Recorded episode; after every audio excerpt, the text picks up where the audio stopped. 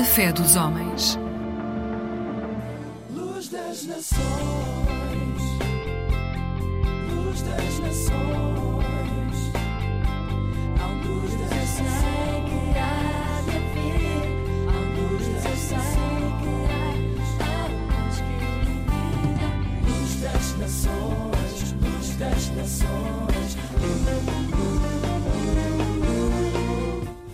Noite, bem-vindos a mais um programa da Aliança Evangélica Portuguesa. A medida da cruz. Nestes dias que antecedem a Páscoa, vale a pena perguntar: qual a distância entre o trono esplendoroso de Deus e o abismo da cruz do Calvário? Qual é a medida do amor que o Salvador Jesus tem por nós? Enquanto refletimos, vamos então ouvir este tema, Além dos Reinos, com Raquel Souza. Vamos a isso? Para além dos reinos,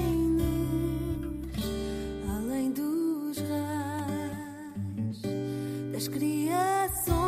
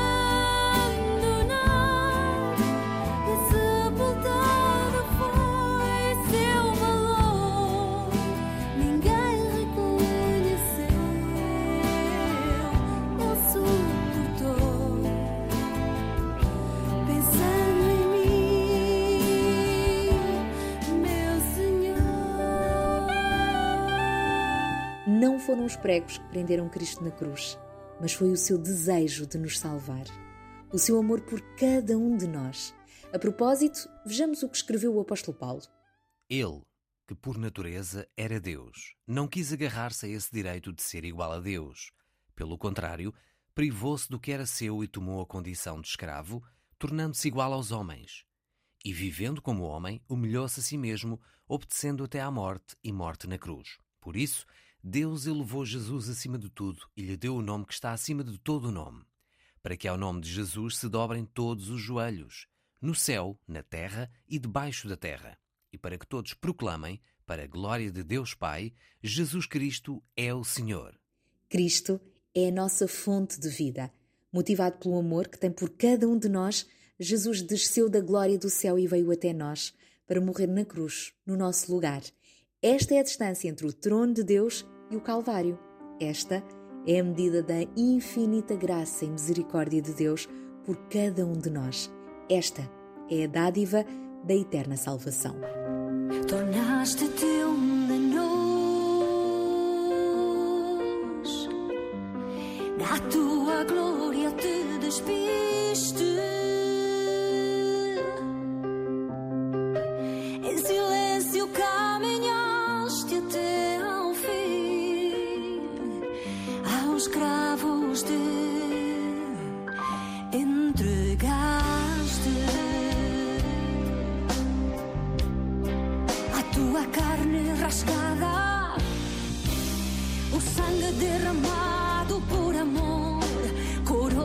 Espinhos, mãos perfuradas,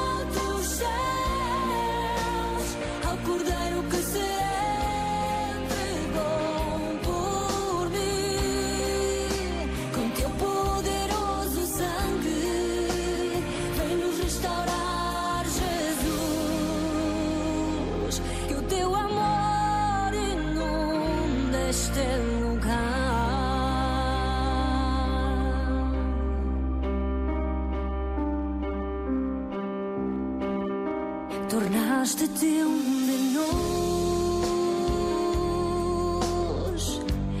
Da tua glória te despiste.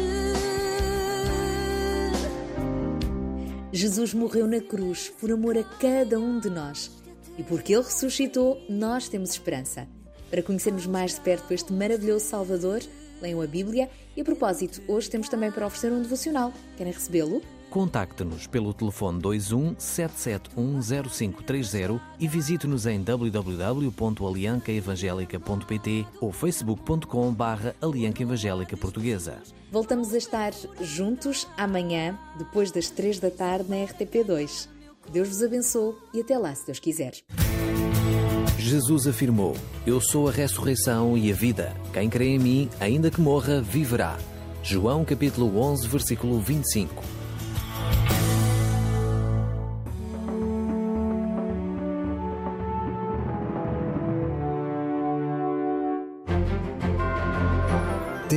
De Esperança.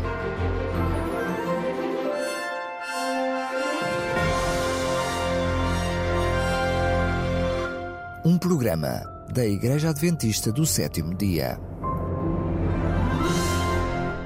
Olá, seja bem-vindo. Este é o programa Fé dos Homens, hoje responsabilidade da Igreja Adventista do Sétimo Dia. Continuamos a fazer uma espécie de roteiro uh, à volta do tema de Deus, tentando formular da melhor maneira possível aquilo que acreditamos sobre Deus, por essa ser, na verdade, uma proclamação que nos ajuda a definir melhor precisamente a nossa fé. Ora, hoje vamos explorar a ideia de que Deus é um ser profundamente, absolutamente relacional. E vamos tentar dar aqui várias evidências disso, sobretudo, claro, a partir da revelação da Bíblia. Comecemos precisamente pelo facto de Deus estar revelado na Bíblia como ser, sendo em primeiro lugar um ser plural, ou seja, na sua própria natureza, na sua essência. Deus já é um ser intrinsecamente relacional por ele ser revelado como um ser que tem pluralidade na sua própria essência. Começamos, aliás, no Antigo Testamento a ver as primeiras evidências disso, que depois são aprofundadas e explicadas mais profundamente no Novo Testamento. Ora, comecemos pelo princípio, precisamente no momento da criação do ser humano, está registado que Deus, nesse ato criativo extraordinário, disse: façamos o homem à nossa imagem, conforme a nossa semelhança.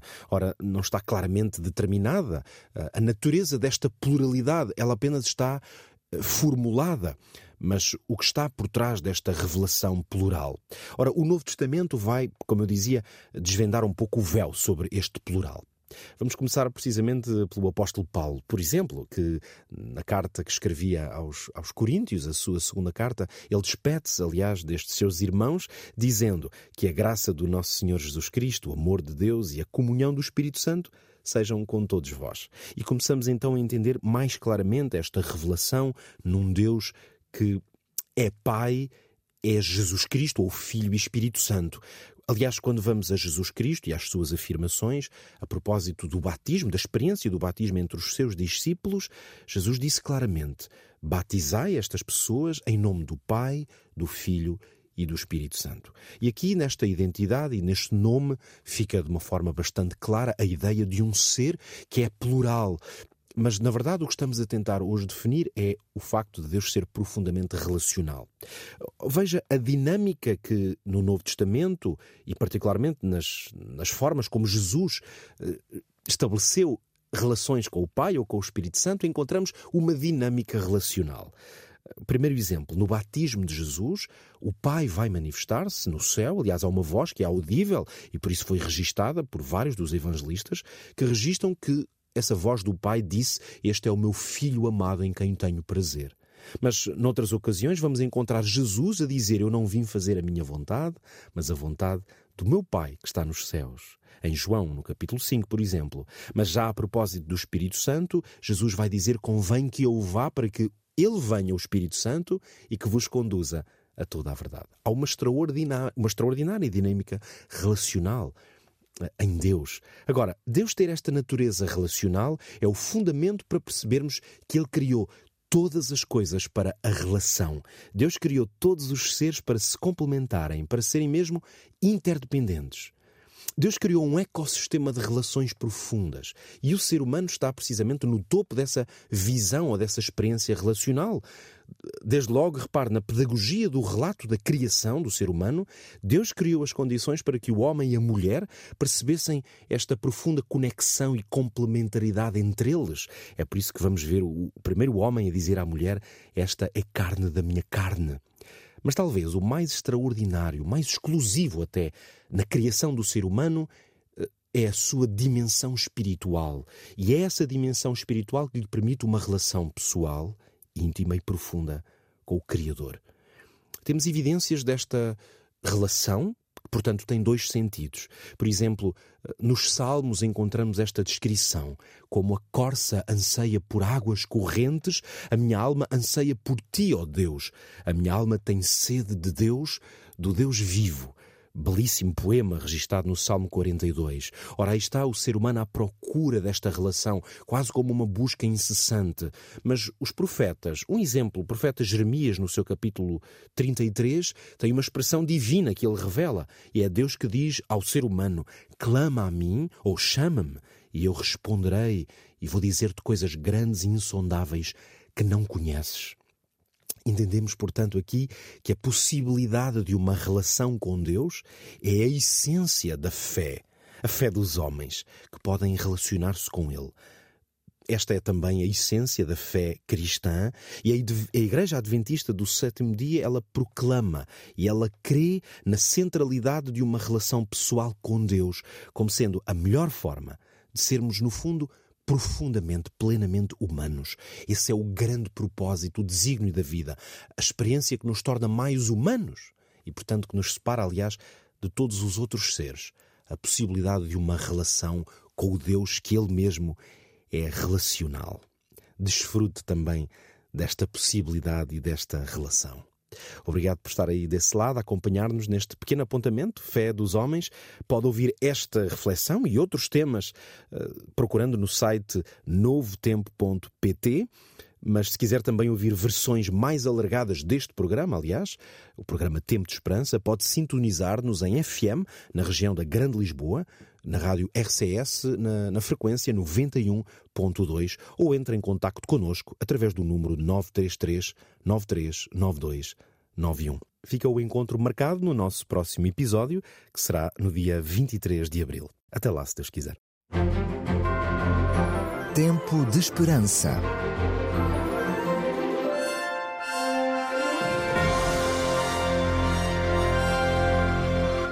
Um programa da Igreja Adventista do Sétimo Dia.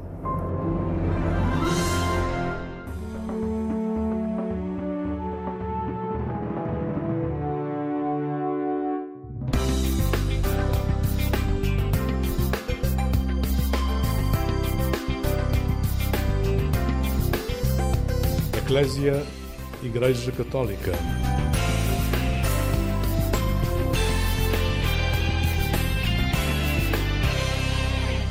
Olá, uma boa noite para si. O programa Eclésia está consigo aqui na Antena 1 para mais uma boa conversa. O nosso convidado esta noite é psicólogo de profissão, músico nas horas em que os seus três filhos o deixam ser, mas é também uma pessoa preocupada com o mundo que o rodeia.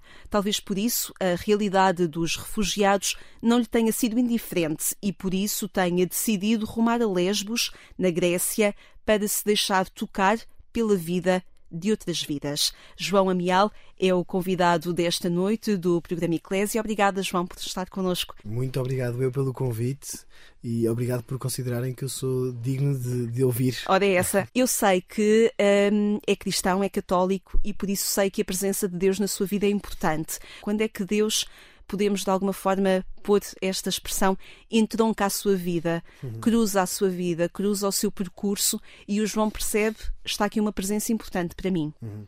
Eu acho que de duas maneiras diferentes. A minha vida é muito, muito rápida e, portanto, quando eu estou consciente, consigo perceber que Deus está em todo o lado. Portanto, num dia bom, o que eu sinto é Uh, saio de casa e, e, Jesus vem de mão dada comigo. E eu, eu tenho uma fotografia de, de, do Cristo Sorriso no meu gabinete, e portanto, todas as consultas e todos os momentos em que eu estou a ajudar os outros procuro ser também uma ferramenta de Deus. Mas isto é quando eu consigo fazer este eh, processo consciente de o Senhor acompanha-me. Mas a verdade é que isto não funciona sempre e, portanto, também tento todos os dias. hum, de manhã chego ao trabalho e vou pôr-me lá fora a apanhar 10 minutos de sol, a fazer 10 minutos de oração. E no fundo é o que eu faço na minha oração é rever o meu dia dali para a frente, mas não como uma agenda, mas a destacar quais é que são os momentos de amor e de paz que me esperam e eu a pedir, peço, peço a Deus que me permita reconhecê-los como a presença de Deus. A partir de quando é que se sentiu necessidade de dar esses, esses 10 minutos iniciais da sua vida? Bem, a necessidade eu reconheço há muito tempo. A capacidade de o fazer regularmente começou hum, há menos, eu diria que principalmente na altura em que comecei a ter filhos e que o tempo começou a estreitar-se. Portanto, havia outros momentos de oração. A oração para mim sempre foi uma coisa fundamental e muito regular.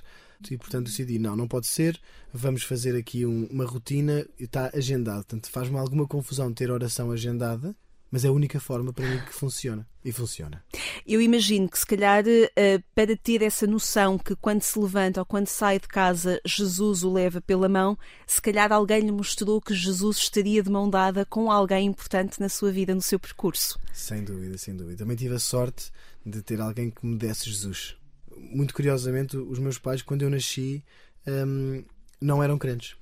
Portanto, foram educados também como católicos, mas depois tiveram uma crise de fé, como todos nós temos.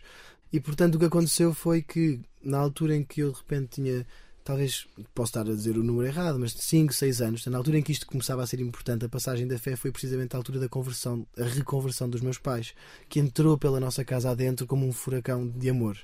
E portanto, eu não me lembro de uma altura em que não tenha existido um santuário lar lá em casa, em que não tenha, hum, em que a igreja não fosse parte da nossa vida, em que Jesus não fosse parte da nossa vida. Hum, e depois fiz todo um outro percurso, tanto fiz as catequeses como, como os outros miúdos. Sinto que a catequese foi muito importante para me dar a teoria, mas onde eu sinto que encontrei a relação com Deus foi nos campos de férias. Comecei a fazer com 11 anos, hum, fazia campos de vários movimentos. Para mim, eu sinto que a minha fé eh, é muito eclética, que, tanto que não, não é preciso haver um clubismo. Estamos todos a rezar ao mesmo Deus, ao mesmo Jesus. E portanto, eu fui sempre buscar as coisas melhores que encontrei em todos os movimentos e aquilo de facto que me deu foi uma relação muito próxima. Que, que procurei estimar o mais possível com as minhas dúvidas e que é suposto quem, quem não duvida não tem fé. Eh, É interessante também esse lugar à dúvida pela herança dos seus pais também. Levou a entender que a dúvida também é, um, é algo natural neste processo de fé. Mais do que natural, eu diria que era suposto, não é? Portanto, é o que eu digo: quem não duvida não está a crescer na fé. Portanto, a dúvida é, acima de tudo, uma oportunidade para aprofundar aquilo que eu penso, aquilo que eu acredito e aquilo que faz sentido. Estou a imaginar também hum, os jovens como aquela idade em que eh, o radicalismo eh, nos chama, não é? As experiências fortes unem-nos, sejam quais forem as experiências, mas eu diria que as experiências no amor são muito mais fortes. Portanto, eu, eu costumo dizer que, ou melhor, não costumo dizer, ouvi e agora repito, que é para não estar a roubar. Hum, o- a única coisa que não é radical a mais é o amor. Hum, e portanto, de facto, pa- para mim tem sido fundamental sentir que as pessoas à minha volta vão procurando a mesma coisa e as grandes experiências que eu tive, tanto seja as Jornadas Mundiais da Juventude quando era mais novo, ou seja, animar ou ser animado nos campos de férias, ou levar peregrinações a Fátima, são experiências tão profundas e tão fortes que quem as faz depois fica unido para sempre. Fiquei na palavra amor, porque às vezes parece que sentimos vergonha de usar a palavra amor. É o que todos queremos, é o que todos corremos atrás, eh, é o que todos queremos sentir, mas há vergonha. Sente que há vergonha no uso dessa palavra? Minha, não. Claramente, porque já o disse dez vezes desde que começámos a falar. Hum, acho que sim, acho que tornou-se uma palavra hum, pirosa. Não é? Portanto, ah, que horror, estás a, estás a dizer isso. As palavras têm o significado que nós lhes damos. Portanto, eu uso a palavra amor como se calhar já ouvi outros padres a dizerem compaixão ou misericórdia e no fundo parece que estamos a dizer mais ou menos as mesmas coisas. Hum, acho que não devemos ter medo de dizer aquilo que realmente estamos a pensar. Para mim, o amor de Deus e para mim a forma como eu tento ser um espelho do amor de Deus de uma forma mais mundana, porque é o que eu sou, é o meu objetivo. Estará a nossa dificuldade com a palavra amor ligada à nossa dificuldade de nos apresentarmos como frágeis e vulneráveis? Talvez, talvez não seja a questão a palavra amor em si, mas o que eu sei é que todos nós temos muitas, muitas muralhas E muitas vezes estas muralhas surgiram de, de traumas antigos, das vezes em que procurámos amar e que, e que não fomos amados de volta, e portanto surgem estas muralhas de não me vão voltar a magoar. Mas quem não deixa eh, ninguém entrar para o magoar, também não deixa ninguém entrar para o amar outra vez. E isso é uma coisa que eu vejo todos os dias a acontecer. A música começou nos campos de férias que falámos lá atrás? Sim, eh, com 12 anos lembro-me de ver um, um animador mais velho a tocar guitarra e eu achei este é o meu novo herói. Eu, eu- eu quero ser igual a ele.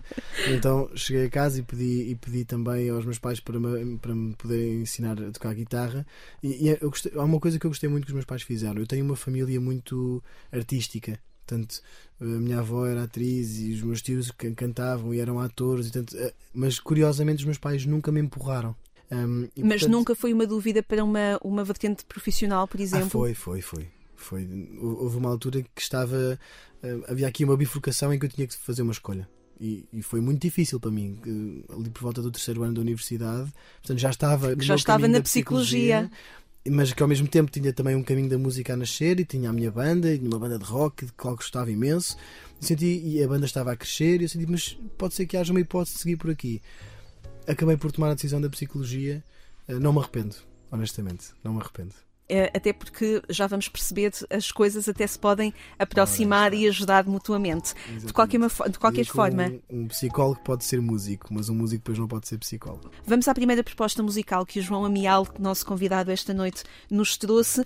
Ele tem o nome artístico João, João Sem Tempo. Já poderemos falar sobre ele também, de como é, que, como é que surgiu este nome João Sem Tempo. Vamos então ao Largo do Sossego. nego nada. Nasce o sol da manhã, a alma que trago cansada se deu. Cheira a calma, faço dela capitã. Velho que vejo na água sou eu. A terra gira aqui, tudo parou.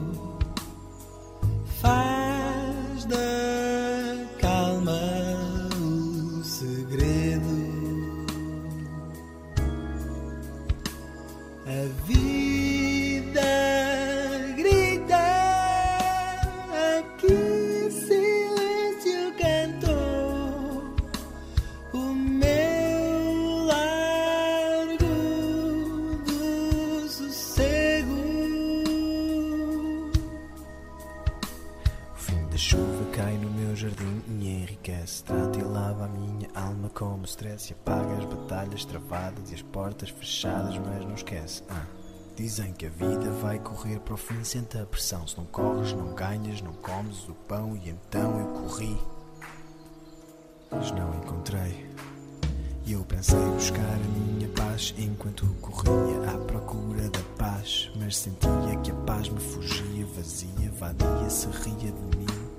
E eu jazia e morria, quer pior fracasso. Sentei-me por fim, rendi-me ao cansaço e deixei que a paz me apanhasse e desse um abraço neste jardim.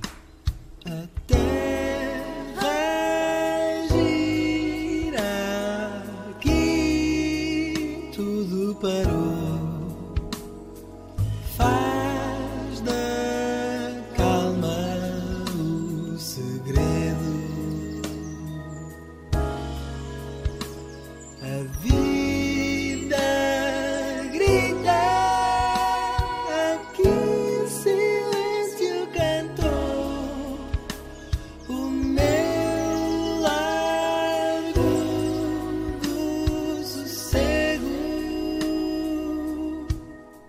Bem-vindo ao Largo do Sossego. Esta música do João Sem Tempo está na companhia do programa Eclésia. João, João Sem Tempo, vamos aí primeiro. Porquê? Por duas razões. Porque eu sinto que é o meu maior problema e depois, na verdade, é o que eu tenho acompanhado como o maior problema das pessoas que, que conheço. O nosso mundo é muito, muito rápido. demasiado rápido, demasiado exigente. E acaba, sinto que a maior parte de nós acaba por fazer coisas em piloto automático, acaba por. eh, A imagem que eu tenho é como se estivéssemos a correr, mas estamos numa passadeira do ginásio. Nós não damos ir a lado nenhum, porque não sabemos, na verdade, para onde é que estamos a correr. E eu sinto muitas pessoas que acompanho, a verdade é que estão ah, desenfreadas à procura da felicidade. Só que depois não sabem o que é a felicidade. E nem sabem onde encontrá-la? Não sabem onde encontrá-la e criam objetivos que acham que, que é o que precisam e correm, correm, correm. Quando lá chegam, compreendem que também não é aquilo. E depois criam o próximo objetivo e também não é aquilo. E gastam-se no caminho. Completamente, completamente. E, e a verdade é que o que eu sinto, e daí esta música Largo do Sossego, é que a felicidade para primeiro por desacelerar, por parar, por olhar, olhar à nossa volta, viver as coisas uma de cada vez, viver no presente, não viver sempre no, num futuro que nunca vai chegar e nunca vai ser aquilo que nós pensávamos que ia ser. Foi essa, esse lado prático e atuante da vida que o levou também a querer ir a Lesbos? Sim, sem dúvida. E aqui convém deixar os pontos nos is. Isto foi tudo obra da minha mulher. Já agora diga-nos o nome da sua mulher. a Joana, A Joana, muito bem, Joana. eh, que conheci num campo, num campo de férias. Nós tínhamos eh, acabado de casar, portanto, em 2017, e fizemos, eu, costumo brincar a dizer que foi uma segunda lua de mel. e foi lindíssimo. Hoje dizemos que foi das melhores alturas do nosso casamento. Um, e no fundo havia aqui uma grande necessidade e uma grande vontade. A crise dos refugiados estava eh, mais presente que nunca e sentíamos-nos muito impotentes e, na verdade, muito desinformados também. Mas então o que fizemos? Envolvemos com a plataforma eh, de apoio aos refugiados, A par. a par, exatamente, e, e lá fomos como voluntários para Lesbos, onde existiam dois campos hum, de refugiados. Havia o campo de Mória, um campo muito, muito, muito problemático, o pior campo de refugiados do mundo, segundo os Médicos Sem Fronteiras. Era um campo com capacidade de 3 mil pessoas, quando eu lá estive estavam 7 mil. Não havia espaço, não havia nada. Hum, o pedido número um era fraldas para, para adultos, porque, porque as mulheres tinham medo de sair à noite devido às violações. Portanto, imagine-se. As famílias mais vulneráveis eram, tentavam se retirar desse campo de Mória e iam para o campo de KTP, que era o local onde nós trabalhávamos como voluntários. Que era também hum, um local muito, muito desolador, porque convém, convém explicar que um campo de refugiados, em termos de saúde mental, é, é mais grave do que estar preso, porque quando eu sou preso eu, eu recebi uma sentença, eu tenho uma previsão do futuro. Eu sei que daqui a X tempo vou sair. Ali não se tem. Ali não se tem. E portanto o que se tem É a vida em suspenso. Exatamente. Portanto, adultos muito deprimidos, sem saber o que fazer, as crianças ao Deus dará, todos eles muito traumatizados, ou muito deles traumatizados com uma viagem, com a guerra, e eu olhava para aquilo e não sabia muito bem, muito bem o que fazer. Ahm, E o que é que fizeram lá? Estiveram? Estivemos. Eh, o nosso, o nosso, nós tínhamos dois, dois papéis principais. O principal era um género de babysitting 24 horas por dia, 7 dias por semana. No fundo, era se algum pai tinha que sair do campo para ir tratar de algum assunto relacionado com, com Documentação? Exatamente, ou ir ao hospital ou o que for, e não tivesse ninguém com quem deixar A as criança. crianças, ligavam-nos a qualquer hora do dia ou da noite e nós íamos estar com ela. Um, esse era o primeiro e tenho uma história extraordinária para contar devido a isso. E a segunda era, no fundo, atividades de educação não formal. Portanto, um bocadinho ir brincar com os miúdos e conseguir aos poucos, através da brincadeira e do jogo, que é uma linguagem universal, conseguir comunicar com eles, ensinar-lhes alguma coisa sobre empatia, sobre respeito, sobre a cultura europeia, sobre tanto que havia para aprender. Um, Vou-lhe perguntar pela história se é que a pode partilhar Posso, connosco. posso, posso, perfeitamente. No fundo, esta história para mim serve para explicar o quão fácil é ajudar quando os outros não têm nada. Portanto, o que é que aconteceu? Ligaram-nos às quatro da manhã, pegámos no carro que era da Par um, e fomos lá ter.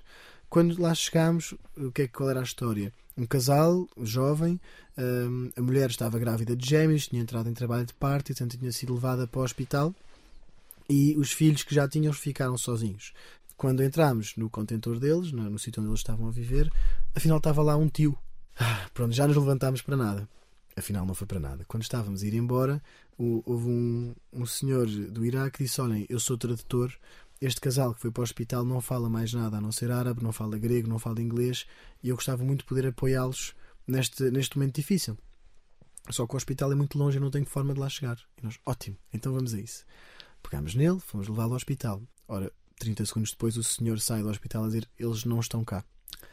O que é que aconteceu? A senhora, afinal, não estava em trabalho de parto, tinha tido uma intoxicação alimentar e, portanto, mandaram-na embora. Ah, Ora, mandaram-na embora às 5 da manhã, com menos 3 graus negativos. Uma senhora com uma intoxicação alimentar grávida de gêmeos de 8 meses. Sem conseguir falar uma, Uma única palavra palavra a de ter- grego e ou inglês. E a ter que fazer uma caminhada de cerca de 3 horas até ao campo de refugiados. E lá os conseguimos encontrar e a cara deles, eu nunca mais me vou esquecer, a cara deles de nem acreditavam que alguém poderia estar à procura deles. Eles sentiam-se completamente sozinhos e derrotados pelo mundo. Portanto, a senhora, quando entrou no carro, desmaiou. Portanto, eu não tenho dúvida nenhuma que ela teria pelo menos perdido os bebés naquela caminhada, garantidamente, senão eventualmente podia também ela própria ter morrido. E a cara do marido, então, é que nunca mais me esqueço. Porque foi. eu- para mim, aquele casal significava um bocadinho a Sagrada Família, não é? Portanto, hum, sozinhos, rejeitados por todos, sem saber o que fazer. E a À cara- procura de uma à estalagem. procura de uma estalagem e a cara dele de impotência, de sentir a minha mulher precisa de ajuda e eu não tenho nada, nada para ajudar, nem um euro na minha carteira, nem uma palavra amiga, não posso levá-lo ao colo, não posso fazer nada, posso estar neste momento a ver os meus filhos a morrer no ventre da minha mulher sem fazer nada. E portanto, eh, o nosso carro velhote que chegou para ele foi como um anjo a chegar. Num local onde não existe nada e tudo é desespero, qualquer gesto, qualquer disponibilidade faz uma diferença monumental. A música King of the Sea foi feita lá? Gravei mesmo lá, no, no campo, eh, grave- gravei esta música. E no fundo a música é um pedido de ajuda. É um pedido de ajuda muito, muito grande de ver isto está a acontecer. Vamos ouvir então King of the Sea, feita uma música feita pelo João Amial em Lesbos. Vamos ouvir então. Heard of there was a king of the sea. Well, I see sailors crossing, so please hear my plea. Won't you turn the water warmer? Won't you make the boat sail stronger, please?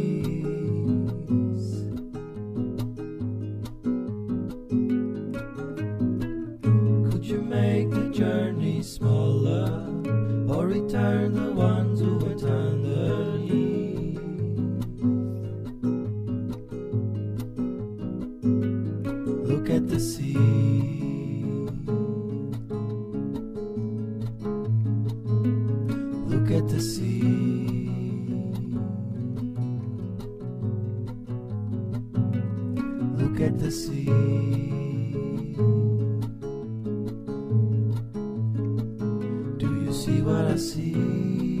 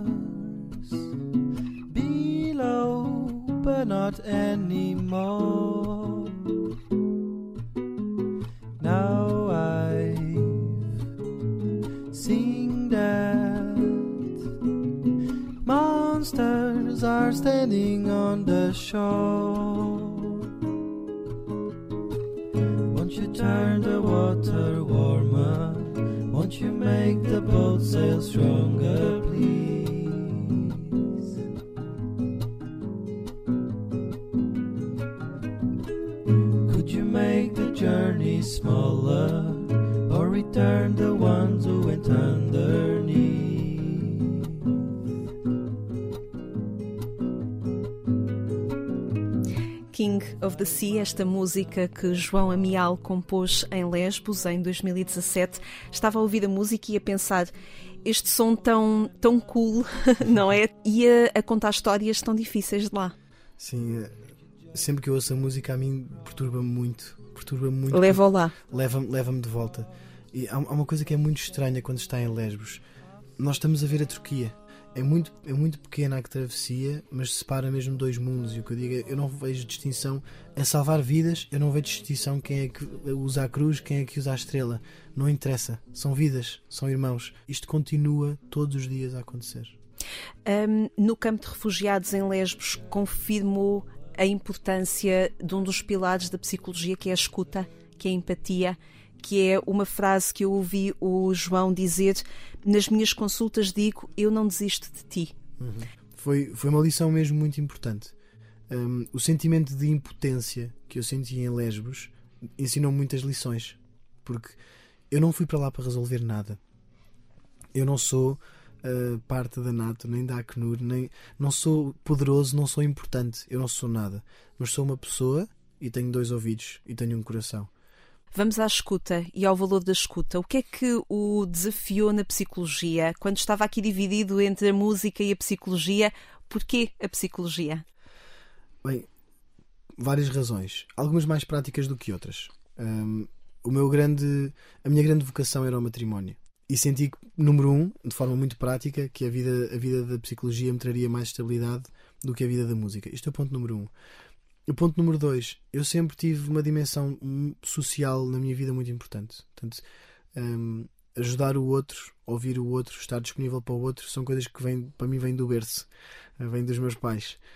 E portanto, quando eu percebi, ah, esperem, isto pode-se fazer profissionalmente, então isto é a minha cara. Curiosamente, nenhum dos meus amigos me diz: Eu não te consigo imaginar a fazer mais nada. Tu sempre foste um psicólogo, mas depois foste para o curso buscar o diploma. Um, mas a verdade é que esta vontade de ajudar o outro e de estar disponível para o outro sempre existiu. Uma das coisas que eu aprendi muito, muito importantes é o silêncio. As pessoas não estão à procura de respostas, estão à procura de ser ouvidas. Muitas vezes não há respostas e muitas vezes aquilo que eu sei sobre a vida daquela pessoa é muito, muito pouco e muito curto. E o que é que, o que, é que eu sei? Nada. Portanto, muitas vezes é só eu vou-me calar e vou ouvir-te. Não te vou dar conselhos, não te vou dizer o que fazer. Vamos descobrir isso em conjunto. E acompanhar jovens, porque o João Amial faz a psicologia educacional, eh, mas e está ligado a um colégio também, Exatamente. um colégio em Lisboa. Exatamente. onde acompanha jovens, jovens que se estão a desenvolver. E se nós, ultimamente, também por causa da pandemia, ainda bem que o termo saúde mental se vai hum, universalizando e se vai falando cada vez mais, apesar de todo o caminho que tem de ser feito e continuar a ser feito, adequar a saúde mental a jovens começa a ser fundamental também. Fundamental. Então, eu sou psicólogo educacional e no fundo tenho aqui, eu digo que tenho três empregos e tenho três filhos. um, portanto, eu sou psicólogo no, num colégio, uh, dou aulas na universidade e tenho a minha prática privada. E todas elas sempre muito uh, trabalhando com adolescentes, eu diria que entre os 14 e, e depois já não tão adolescentes, talvez os 23 por aí. Um, Que é uma idade fundamental também. a beleza do meu trabalho, ou que eu, que eu vejo no meu trabalho, é em momentos chaves da vida de uma pessoa eu poder estar presente. Não para aconselhar, mas para ajudar a descobrir o caminho. E tenho, tenho visto mudanças muito transformadoras, muito boas, e acima de tudo, e, e como dizia muito bem a Lígia, que é temos uma segunda pandemia em mãos, mas é uma pandemia muito silenciosa, que é a pandemia da saúde mental. Os números têm sido hum, exponenciais. Os, os números da depressão, os, os números da ansiedade. Todos os dias estou a acompanhar mais um adolescente que caiu para o lado com um ataque de ansiedade, com, a- com, com um ataque de pânico. E ainda temos dificuldade em considerar a ansiedade uma doença. Ora, está, a saúde mental, eu digo sempre, atenção, é saúde mental. Portanto, é uma, é uma área da saúde. Mas eh, a saúde mental continua um bocadinho com esta questão do estigma, que é se tens problemas é porque não foste forte o suficiente para os ultrapassar. É culpa tua. Eh, só os malucos ou os fracos é que vão ao psicólogo. Eu costumo dizer, e, e foi uma, uma campanha da Ordem dos Psicólogos que eu achei muito inter- interessante, que era ninguém te diria olha, isso passa a uma perna partida. Não é? Mas é uma depressão já dizem. Ah, anima-te, isso passa. Vai Não. apanhar sol, vai fazer desporto. Exatamente, exatamente. Portanto, atenção. Isto é, é uma doença. E é uma doença que mata muito. Tem que ser encarada de uma forma muito séria ou arriscamos a perder esta geração. Eu estou muito, muito preocupado com os números alarmantes de miúdos que não estão felizes, que estão deprimidos, que estão ansiosos, que estão medicados. São números cada vez maiores e galopantes. E se nós, mais velhos, a geração acima, não nos preocuparmos seriamente em abordar isto com cuidado, hum, vai, vai ser muito difícil para esta geração, por exemplo, chegar a um mercado de trabalho, tornar-se autónoma, tornar-se independente. Uh, de certo já começou a perceber aqui uma música que é resultado também de um processo uh, que o João Amial uh, foi desenvolvendo, unindo aqui estas duas, estas duas vertentes da sua vida, a música e a psicologia, por uma questão de respeito. Não vamos passar a música na íntegra, mas vamos falar um bocadinho sobre esta música que é resultado de um processo que fez com um paciente seu, em forma de rap. Exatamente. Sabe, na, na, psicologia educacional dizemos muitas vezes que o que importa é ir de encontro à criança, independentemente do que é que isso queira dizer. Portanto, o que aconteceu, tínhamos aqui um, um miúdo, creio na altura, com 8 anos, que na minha primeira consulta não falou praticamente. E o silêncio é uma coisa muito dura numa consulta. E no fim eu expliquei isto à mãe, e a mãe, muito aflita, na consulta seguinte trouxe-me um, um poema. Disse: Olha, tenho aqui uma folha, um poema que ele escreveu. Então voltei à consulta e disse: Olha, espero não te importes. A tua mãe deu-me deu este poema e ele: Ah, isso não é uma poesia. Eu, então é o quê? Ah, isso é rap. E disse: Ah, é rap, mas que interessante. Então achas que podias rapar e eu, eu faço-te um beat? E ele: Ah, também não preciso de um beat. Então porquê? E ele de repente, ele tinha ficado calado em rejeição da consulta e dizia: Ah, eu posso fazer assim. E começa a fazer um beatbox extraordinário. Portanto, tínhamos ali um miúdo cheio de competências que achava que era errado ou que não conseguia articular aquilo que sentia, mas se fosse a falar sobre a experiência pessoal através de rap, já era fixe. Então o que fizemos foi todo um processo terapêutico de meses e a música que estamos a ouvir e que vamos ouvir a seguir é um, uma música que demorou meses a ser gravada porque ele escrevia um bocadinho daquilo que estava a passar falávamos, repávamos em consulta e falávamos um bocadinho sobre isso, e na consulta seguinte eu trazia a minha resposta também em rap e repávamos em conjunto e depois gravávamos. Vamos ouvir um bocadinho. E estamos a ouvir a voz do João e de uma outra criança, não aquela que compôs o rap com o João, mas uma outra criança. Vamos ouvir a parte final deste rap. As coisas são assim. Aceito-te vazio e aceito o que te explodir do peito. Eu aceito, por isso eu o que quiseres. Não tenhas medo, eu não julgo se eu o que tu queres. Estamos juntos, vamos juntos. Abrir essa porta, ajudo-te a olhar e a compreender o que importa, conhecer o que tu sentes, saber de onde vem, para um dia mais tarde o saberes arrumar bem.